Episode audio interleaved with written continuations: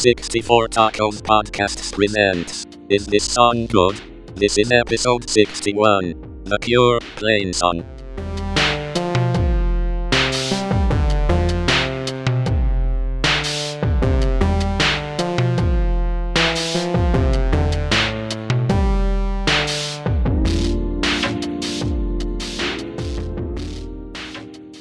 Welcome back to another episode of Is This Song Good? A 64 Tacos podca- podcast. Podcat.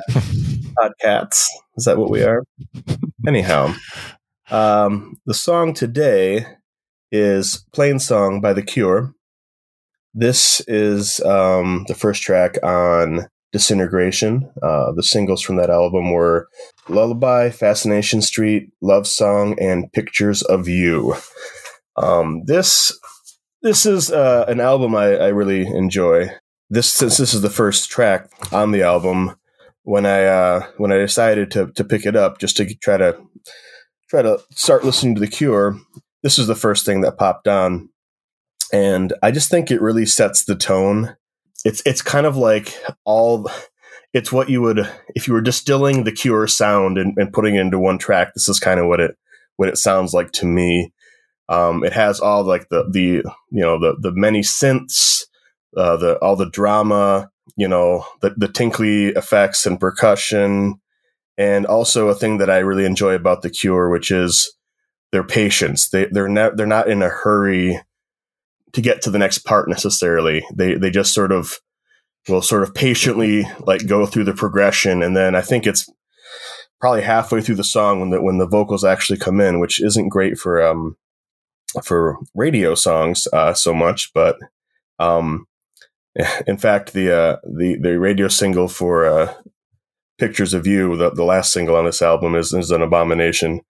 They cut like five minutes out of it, and it just does not work. Because I think the sort of the, like enjoying the soundscape is is the way to enjoy the Cure uh, best. And uh, this song just really sort of like sets a great a great feel. It's it takes its time getting there and then when the when the vocals come in, I really like the sort of it's it's pushed back in the mix and it's heavily delayed and reverbed. And I just it just the the whole sound of it is is a great way to start the album off, and it just has a real just like a, a quintessential Cure sound. Um, so this this has always been one of my one of my favorite Cure songs. I just feel like it's one of the one of the better album openers out there, uh, in, in my opinion. Zach, I'm sure that you know this well, but um, Dave, I'm, I don't think you listen to as much here, so I'm curious to to hear Yeah. what uh, what you thought. Back in probably 92, um, I bought the Wish album on cassette. Nice, You know, back before I had a CD player and was what, 12 or 13. And I, I because I loved Friday I'm in Love, right? Yep. And I remember saying over and over, "Oh, I love the Cure. I love the Cure. You know, Friday I'm in Love is such a good song." Blah blah blah. And I do love Friday I'm in Love, but then the Cure for me, it's kind of like Bob Dylan, where I get that people really like it, but it just doesn't do much for me personally. Um, like if you want to spend the first three minutes just doing synthesizers and having this big big great big sound and all that stuff i mean that's that's fine but it doesn't appeal to me at all personally. So yeah i didn't i didn't particularly care for this song. Again it's just like the bob dylan song. I didn't dislike it. It's just kind of not my thing so I really, I really love The Cure when I'm listening to Friday. I'm, I'm in love, but beyond that, I don't, I don't really need anything. I don't think. So that, that's, that's kind of where I am on that one. How about you, Zach? It's it's definitely a um, style of music that uh, it's if you're if you're the right type of person, then then I think it it kind of it hits a lot harder. So like if you're if you're like a goth kid, you know, it's it's your it's your favorite. as I am, you know, as Dan is, yeah. Yeah, clearly. as Dan is. Uh, uh, but if if you're if you're kind of anywhere else, um, uh, the you know I think I think you can appreciate it in different in different ways. And so like for me the the Cure I I liked I liked them or I got into them because um, I really you know liked how they did sort of the the new wave uh, goth rock from the from the 80s um, and then they kind of continued and start, start started going kind of uh, shoegazy, and this this is really really floaty shoegazy, reverberated, distorted. Um, it, has got uh, uh, you know almost a movie soundtrack quality to it. Uh, Eh, eh, there there's so much so much about it that is I, I think yeah. is great. I, I think you're right. It, it, does feel like the opening credits from an '80s movie is what yeah. what it feels like. Yeah, um, I think it's it's peak Robert Smith eccentricity. Honestly, um, I, I don't think you know. I think after after this album, uh, it kind of started going downhill for the Cure. Um, they just I don't know if it was you know they sort of got really comfortable and started eating a lot and got fat and forgot about what it meant to write good songs. Um, but uh, as it often seems to happen with with bands, you know they they get really big and comfortable, and then they just kind of lose their way.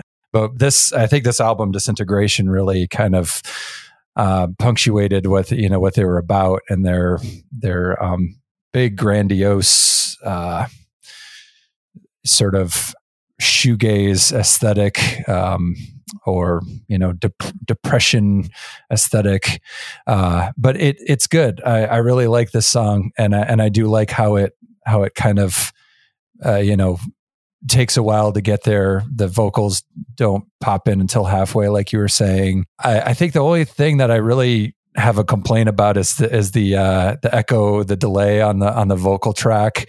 Um, it just it, it, seems out of place and doesn't really work for me.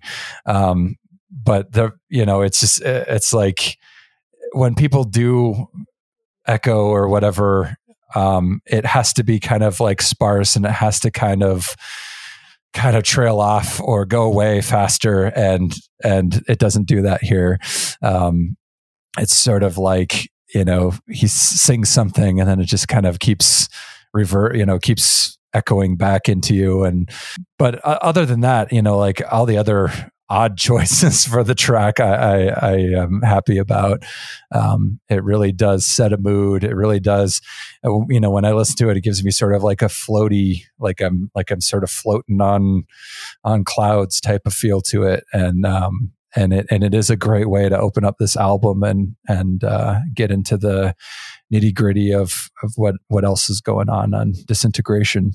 Um, and and it's interesting too because you know it, it's it was it was written in 1980 or 1989. That's that's when the album came out, late 80s, and parts of it don't feel that that way. Like it, it feels it feels like Robert Smith was kind of getting onto something that he didn't really know what it was about yet, and uh, and then it sort of like got bigger and and and opened up later on because I, you know, I think I think the the whole shoegaze uh, genre, if you will, started in the in the mid mid 80s, mid to late 80s, um, as sort of like a mixture of some of the punk aesthetics some of the uh, new wave the new wave stuff. It was kind of it was kind of like the the aftermath of of new wave music that uh, people were you know they're like oh well you know if i stick my um, my re- reverb guitar pedal into output into the input of the of the um, fuzz, then I get really weird shimmery type of effects and stuff, and and then that's what all those bands started doing, and and uh, and and the Cure. I, I I don't know if Robert Smith like made that as sort of a conscious decision or or what, or if he just kind of like went with where the day was taking him, and um, uh, but I, I, do think that that he was a little bit ahead of his time when he was when he was doing it at that at that point in time.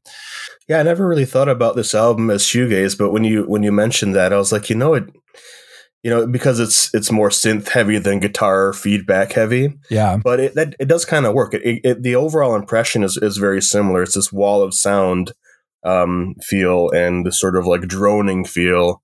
Mm-hmm a really, a really like a fullness and it's not exactly dissonant but it's you know it's a little dissonant almost just because it's uh, everything's sort of overlapping and and yeah, no, it's uh that's an interesting way to, to to think of it. I I never really thought of that.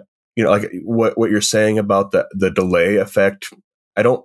I wouldn't say that I disagree. It makes sense. I just that just never occurred to me. Yeah, like that I would change it to improve the song, but maybe changing it would improve the song. But it, it never stuck out as uh, being a problem for me. But, but yeah, I think Cure is a band that you uh, that hits you right or you don't get it, and um, and that's that's okay, you know. So the fact that Dave, you don't, it doesn't do anything for you is totally fine. Like, then you definitely shouldn't spend time with the rest of the album because it's definitely more of the same.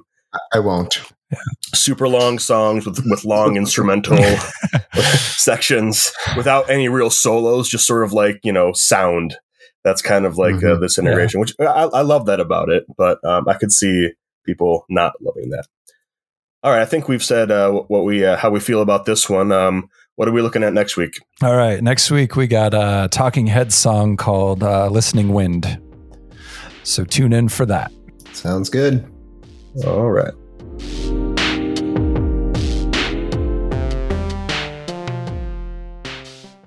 I caught it on audio.